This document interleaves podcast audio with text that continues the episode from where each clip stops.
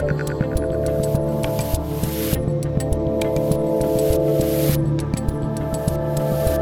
Dave Rubin, and as you guys know, I'm off the grid for all of August, but we pre taped a bunch of interviews for you before I left the internet. And joining me today is the governor of Oklahoma, Governor Kevin Stitt. Welcome to the Rubin Report. Hey, great to be with you. Thanks so much. Hope you're having a great time on your vacation when this is airing. I hope that I'm having a great time too, not paying attention to the news. But I am looking forward to chatting with you because we met a couple weeks before I went off the grid. Governor DeSantis held a little event in Florida for some governors and some Twitter personalities or whatever the rest of us are. Uh, and you, you brought up a couple interesting points, and I immediately went up to you after. I said, we, we got to chat. So, so here we are. So before we do anything, uh, you know, people talk about Oklahoma, and most people probably say, hey, what, what's going on in Oklahoma? I don't know much about Oklahoma. Uh, so first, why don't we just get a little your personal history, and then we'll dive into some of the stuff we need to know about Oklahoma. Absolutely. Well, uh, I'm the 28th governor of the great state of Oklahoma, fourth generation Oklahoman, and a business guy. I was never in politics uh, when I ran in 2018. Uh, my story I, I, grew up in Norman, Oklahoma, where the University of Oklahoma is. Uh, my dad was a pastor there, and then, uh, but I went to Oklahoma State in Stillwater for college, got an accounting degree, and then um, started my company shortly after college with $1,000 in a computer and and live the American dream story. Today we have 1,600 employees, uh, do business all over the country. And uh, I got inspired to run. I, I watched a businessman uh, get elected president of the United States. And, uh, and, and I saw my state kind of struggling, and I looked and saw who was running. It was just more of the same, really, just career politicians. And, and I said, hey, if anything's going to change, we need business people. We need a fresh set of eyes. We need people like our founding fathers envisioned that were going to leave the private sector, go serve their country or their state, and, uh, and actually change things and focus on the next generation, not the next election. And so uh, I told that to Oklahomans when I campaigned. They agreed with me. Uh, we won the election. And today, Oklahoma is really exploding in growth. We have uh, so many great things going. We've got the largest savings account we've ever had. Uh, we have the lowest unemployment. I cut taxes last year. More people are moving to Oklahoma than ever before. We're top 10 in the country in that. And so things are just really on the up and up for our state. We're the 28th largest state uh, population wise, right above uh, Texas, figuratively and uh, actually, right above Texas. So I like to point that out. So I think a lot of people watching this are probably going, wait a minute. Oklahoma, it can't have that many problems that a successful business guy has to run. I mean, we talk about California's problems, we talk about New York's problems, maybe Illinois' problems. I mean, mostly blue state problems. What, could possibly be going on in Oklahoma that is a successful guy? I mean, you were running multi-million dollar business, would have to throw his hat in the ring. Well, when I when I say what I'm talking about, we had a teacher walkout, for example. Uh, we weren't t- paying our teachers what market was, so I gave our teachers a, a pay raise to bring them up to market.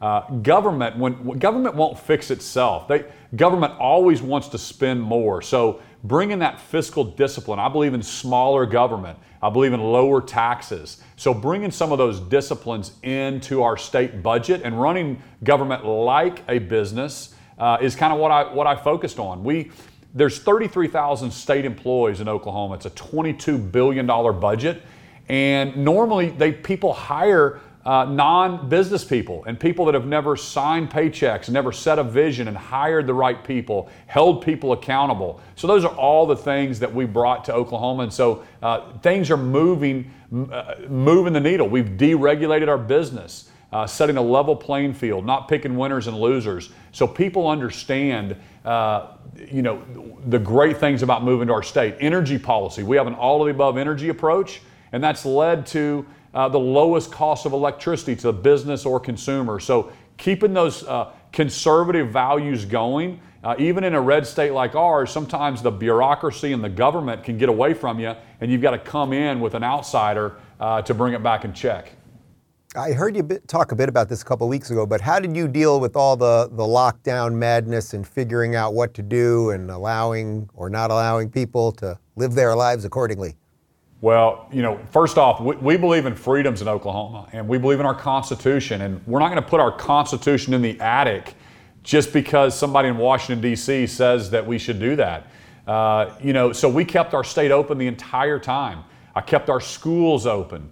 I wasn't going to uh, say this business is essential and this business is not essential. The only non essential business is one that you didn't put capital in or you don't get your paycheck from. So picking winners and losers like that, uh, it, to me, is un American. It's not right. And what we've done to our businesses and then what we did to our kids by keeping them out of school in these other states, it's just, it's an atrocity. So uh, in Oklahoma, we kept everything open. And, and, and because of that now, people are realizing and recognizing the benefits. Our businesses are, are having their best years ever, and companies from California are moving to states like ours uh, because they, they're tired of the mandates and the, and the dictating from the holier than thou government officials that we know best and, and do, as we, do as we say. So I think uh, everyone watching knows my story, and uh, you heard it at that event we did. I am a, a, new Floridian, about seven months in right now after living in California. And you mentioned you guys are getting this influx of people and businesses. Uh, does that worry you ever that you know these businesses come in, they bring a whole bunch of people, they've often voted the wrong way, which caused the problems in the first place, and now they have to integrate into a new state that is basically doing it right? You know, we, we hear that a lot. The, the, the, folks that we meet from California, you know, I have those conversations with them. I jokingly tell them, hey, I had to wait 18 years to vote in Oklahoma, so I expect you to wait 18 years before you can vote. And, yeah. uh, but they say, they go, hey, listen, here's the deal. There's, there's uh, 12 million people in California that voted for President Trump. The people that are leaving are recognizing the differences between a blue state and a red state.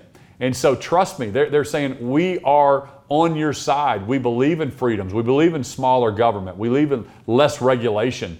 Doing business in California is an absolute beatdown. Uh, I know that personally. And uh, from the regulatory climate, from the taxation climate, uh, they're just so out of touch with what our values are as Oklahomans and most of Americans uh, that I think normal people are leaving there.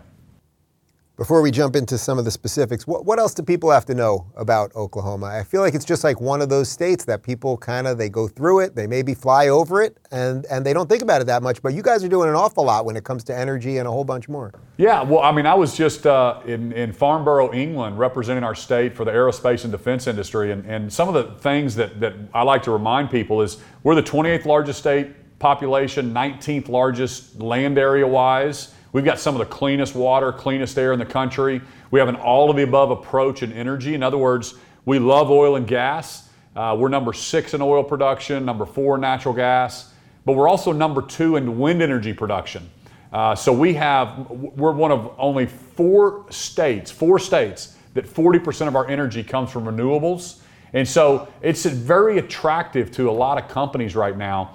Uh, but we have the largest maintenance and repair facility on aviation in the country with Tinker Air Force Base, so great aviation industry. Um, we've got an inland port, so most people don't realize that about Oklahoma. Uh, we have the farthest uh, frost free port in the country, all the way almost to Tulsa. Uh, so, a lot of great things going. We got great agriculture.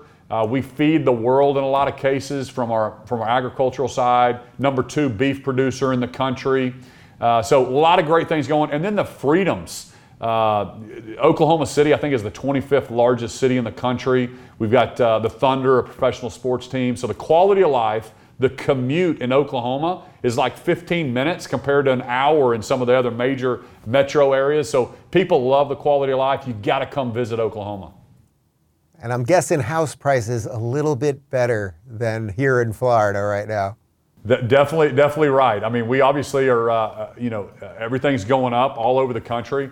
Uh, but our, we've got an arbitrage right now, and that's what businesses are seeing is that they can come in and the quality of life with the cost of living allows them uh, to pay less than you can on some of the coast. And, uh, and with COVID, you're seeing people move and saying, I don't have to work in, in uh, this big city or through technology, we can live anywhere. Uh, but we're also seeing headquarters move to Dallas Fort Worth and move to Oklahoma City and, and move to other states and get out of the, the, the, New York City areas or the Bay areas where crime is, is rampant and homelessness and all the stuff that uh, doesn't happen in, in, uh, in our state.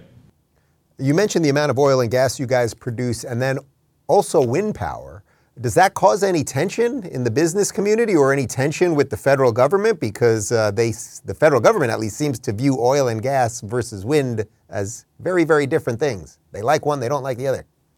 You know, th- that's the thing that, that blows their mind whenever I go and meet with the Biden administration and their Secretary of Energy, um, and we talk about it all the time. Those things can coexist together. We believe in the free market in Oklahoma, we believe in an all of the above approach.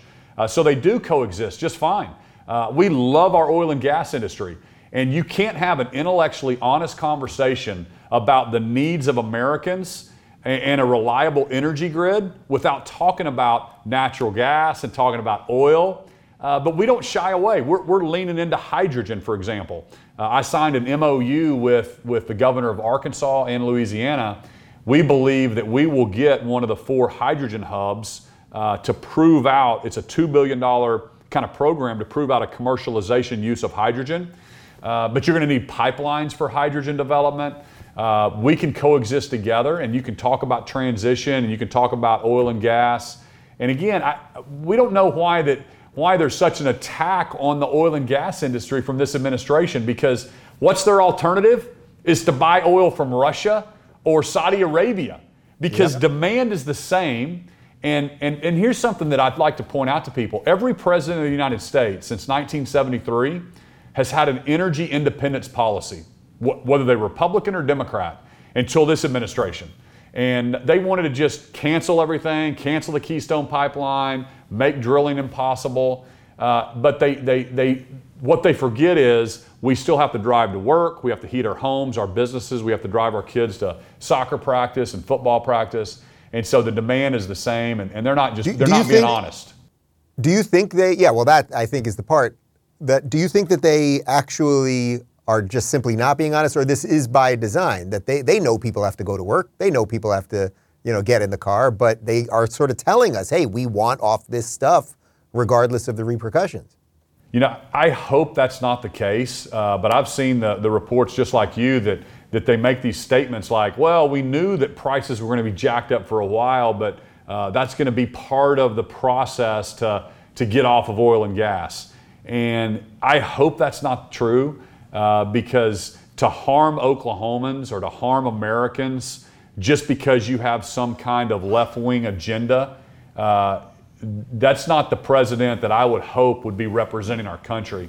Uh, but, but you know, I, I, don't know what's happening because it doesn't make common sense to most Americans on why they are burying their head in the sand and, and not having an honest conversation. When just a couple years ago we were energy independent, and you're now seeing inflation skyrocket. Everything costs more, 40 year highs at everything. And, and actually, they harm, they're harming the people uh, that they actually think that they're protecting. That's what people need to understand is these policies from the Democratic Party uh, actually hurt uh, average Oklahoma, middle income people. The rich get richer and it hurts everyday Oklahomans. It's the Republicans, it's a free market, it's, it's uh, the innovation of business that actually helps the middle class grow.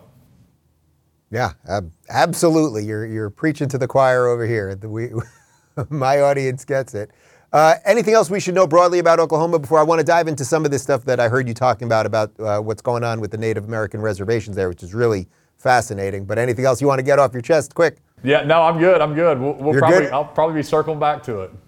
Okay, so uh, when I heard you speak a couple weeks ago, you told a really fascinating story uh, and was uh, describing some of the tension uh, that Oklahoma faces over what's going on with uh, the Native American reservations there and how there is seemingly a disparate uh, a distance in the way laws are being uh, applied when it comes to Native American population versus the average Oklahoman. You told a couple anecdotes about that. Can you just kind of give me the one-on-one on that, uh, 101 on that? Yeah, absolutely. Well, first off, the, the McGirt decision came out in July of 2020. And basically, what it said, it was the U.S. Supreme Court decision called McGirt. So I'll encourage everybody to look it up. But basically, it said that we still had reservations in Oklahoma. So uh, about half of our state was all of a sudden turned back into an Indian reservation. Tulsa, Oklahoma, with a million people, was now considered an Indian reservation.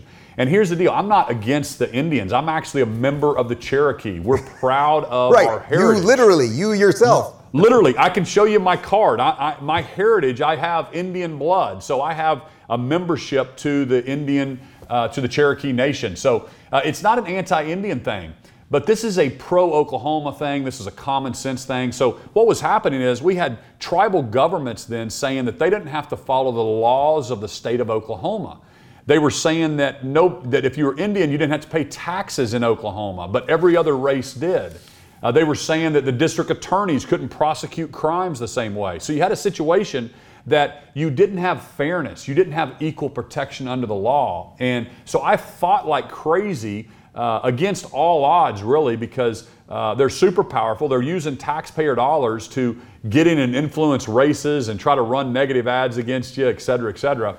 But I got a case back to the Supreme Court and said, listen, we have to be able to prosecute to protect public safety uh, all crimes in eastern Oklahoma.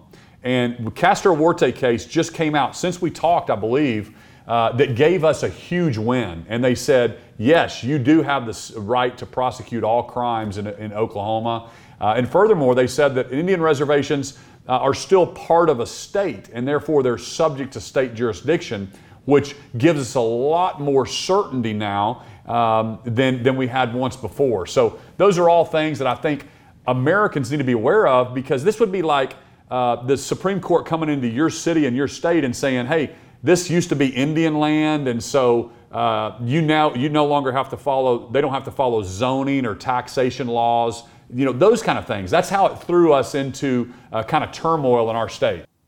Yeah, well, I would imagine that the average citizen, after the McGirt decision, probably it, it, increased tension actually between the communities, right? I mean, if you're just the, the law-abiding citizen and now someone breaks into your house or whatever it might be, and then they're not going to be prosecuted because of their lineage, uh, I could see some tension developing. A hundred percent. I mean, we, we had we had district attorneys telling people that if you have an Indian tag on your car, uh, you need to park in the garage because uh, there were people targeting those people because they knew that the state couldn't prosecute those crimes. Uh, so it was just ridiculous. I mean, the 911 calls going into our 911 system, uh, they were having to ask the question, well, are you native or not? And people were like, well, do I have to tell you if I'm native or not? Because then you won't come out. And and so it was all this turmoil, and I'm glad that the Supreme Court did the right thing um, to, to say, hey, this is, this is still a state. Uh, we have to be on equal footing with every other state. We have to be able to regulate business and oil and gas and, and zoning and mining and, and all the things. We can't turn that on to, to county by county depending on um, you know, what Indian tribe used to be located there. How was that for you with your background, having to go in and do something that I'm sure a certain amount of people thought you were a turncoat, or uh, there's probably words for it that we need not mention on this Yeah. You, you know, here's what I tell people I said 95% of Native Americans like me that have part uh, Native blood, we're proud of that, but we're American and we're Oklahoma first. So they actually agreed with me. It was only those at the very top of the tribe uh, the big bosses that were really fighting us and putting money against us. One tribe said they were going to stop flying the Oklahoma flag uh, on their land, which then the citizens really revolted, and, and he quickly changed his tune. That chief did, uh, like two days later, and said, Oh, okay, well, I decided I'd, I would keep flying the Oklahoma flag. So they, they took it too far, and, and, and, and you know, things have a tendency, if the pendulum swings too far, people go, hey, th- this doesn't feel right, and it comes kind of back to balance. And, and we believe that's why the Supreme Court brought that case back. Let me ask you, as a Native American, that means automatically you have to represent all Native Americans. How do you feel about, you know, when they have the Atlanta Braves or the Washington Redskins? You know, it usually seems like it's a bit of a media construct, but obviously everyone has their own feelings. Oh, listen, we're, we're so sensitive. It doesn't bother me a bit. Every single person like me, 10% of Oklahoma's population are native, about 400,000. And, uh, you, know, I, I think the media blows out of proportion. It's just like anything, it's a very small, vocal minority. And what's disappointing is these businesses and these professional teams just end up caving uh, you know, for, for, for, for, you know, a very small vocal minority. And, and I know that's kind of the, where we're at today, but I think the bigger point to me is we, we, we believe in America in, in, in based on your merit and your hard work and your education and your, you, how hard you want to work depends on your success. not the color of your skin or your nationality. I want a system that is fair for everybody and doesn't pick winners and losers. And I think when we try to uh, pay people off or give money to this race or, or try to quote unquote right this wrong, I think those are those are bad precedents and it'll, it'll, it'll end up breaking our country and it divides us further. Do you sense we're, we're divided sort of in an irreparable fashion? I mean, when you talk about freedom and capitalism and limited government and all of those things, that, yeah, that's happening in red states. It, it really is. It seems to be strengthening in certain states, certainly the two states that we're in, uh, but it's not happening in blue states. And it doesn't seem like it's going to turn around in blue states. What, what do you think about that tension going forward as the United States of America? You know, I mean, that, that's the million dollar question. You, you, you know, you, you look back to our leaders like you know Ronald Reagan, and it felt like he could bring people together and kind of talk about capitalism and the exceptionalism of America uh, in a way that kind of brought us together and, and, revitalized our country. And so we hope that we can get back there uh, because I believe that the majority of Americans think like I do. We we believe in in, uh, in we, we, believe in God, and, and, I think you take God out of the values, and we believe in, uh, we were founded our country on these biblical values. Uh, we believe in uh, freedom of religion. Uh, that means we don't discriminate against any religion, but we certainly don't discriminate it. We can't discriminate against the Christian faith either. Um, and so I, I think that most people believe in family and, and, and capitalism and, and, uh, and you have to work hard and let's create a level playing field for everybody to go succeed. And it's just disappointing when some people think that the answer is government handouts and they think that the answer is uh, more government and more taxes.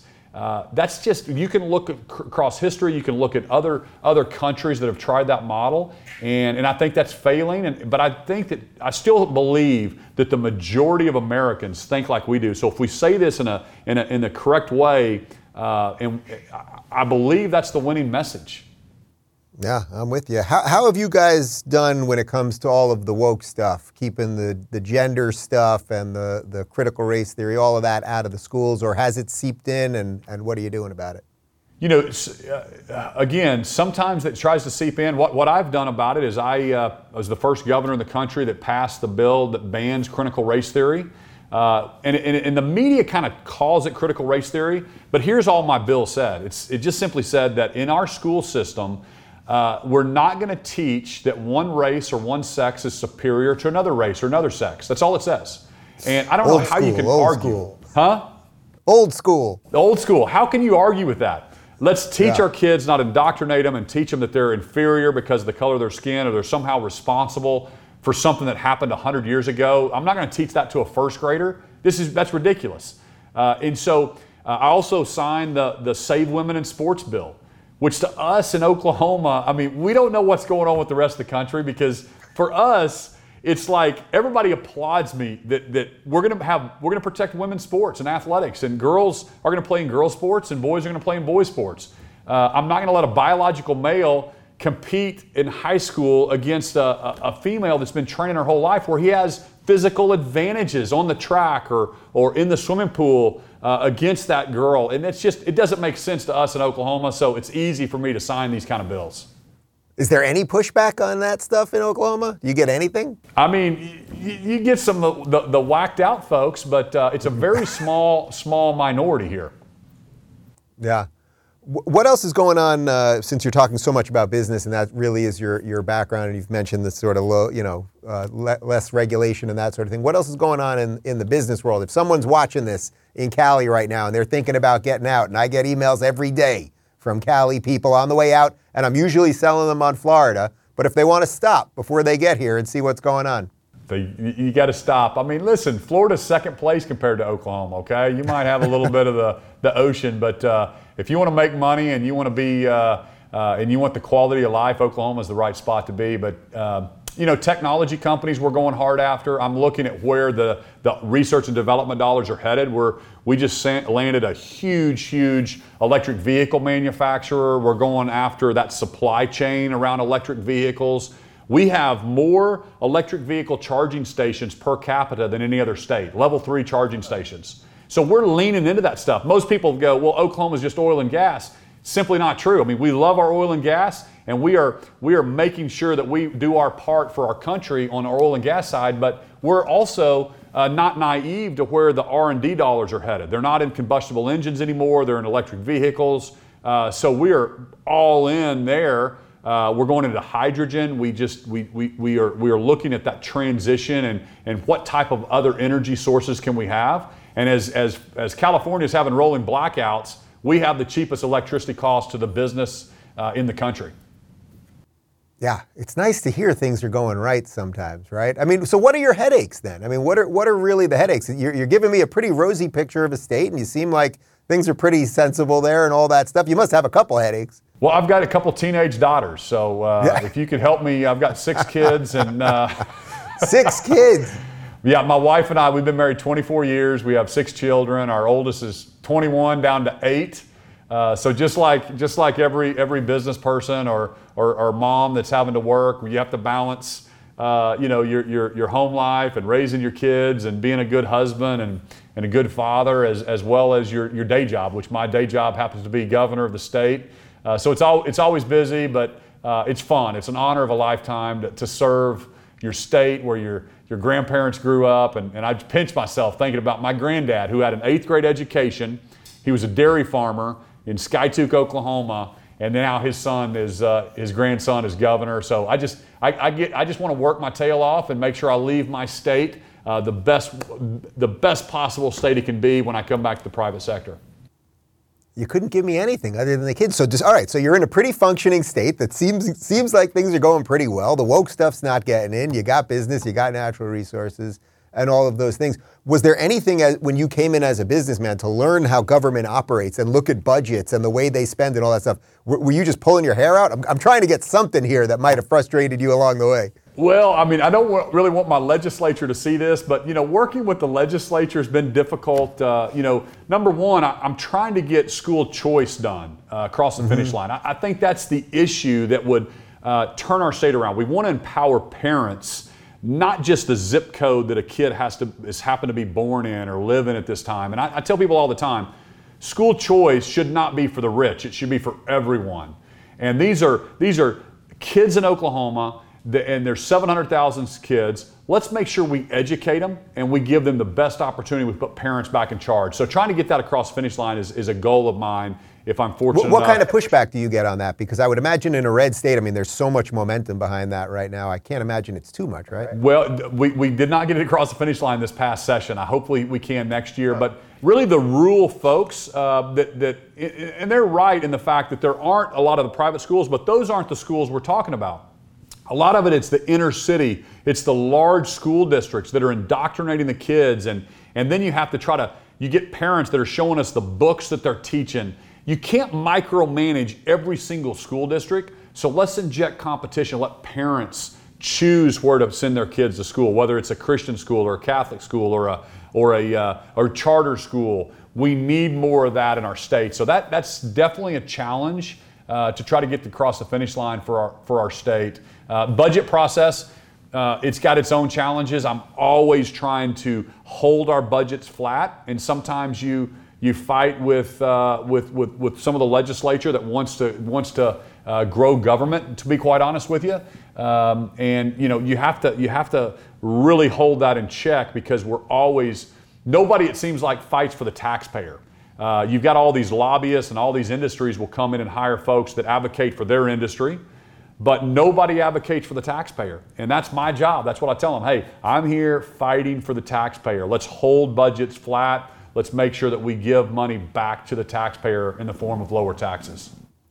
How much coordination do you do with some other red state governors? Because the, the event that we were at, it was kind of off the record at first, but of course the media gets it and then they announced everybody that was there is what it is. But, you know, there are obviously a bunch of other uh, red state governors there. And it seemed like you guys kind of talked some of this stuff out. I don't know if it's official, but, you know, really go back and forth on it had a lot to do with COVID lockdowns and how maybe you would do it going forward if they tried to pull anything else. Uh, but are, is there a lot of coordination on, on that kind of stuff or, or other issues? You know, uh, I think there is. Uh, I would I would call it a lot. Uh, Republican Governors Association, I think, is the greatest uh, organization as far as political action group in the country.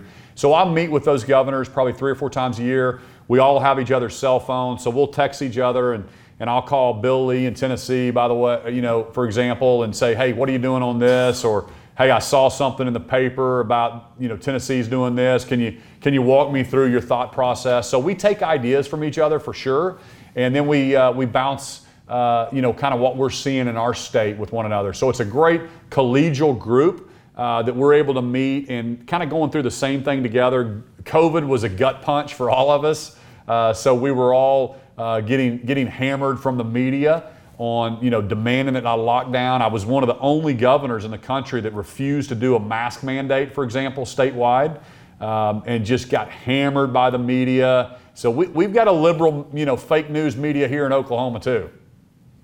Ah, finally, I got something. I got something. Okay, I don't know why that gives me a little bit of joy. It can't be that perfect there. You know, I'm loving Florida these days. All right, well, you're going to appreciate what I'm going to do right now because I am also a capitalist and a free market guy. So I'm going to thank you for joining me on the show, and then we're going to I'm going to ask you one more question, perhaps the most important question about Republican leadership going forward. Uh, we're going to do that exclusively for our subscribers. Uh, so we're going to wrap up this one and go right over to the locals community. So, Governor Kevin Stitt, I thank you for joining us.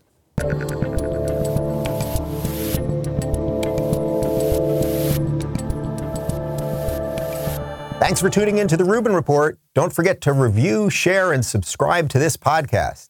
If you're looking for early and exclusive content, you can join me on Locals at rubinreport.locals.com.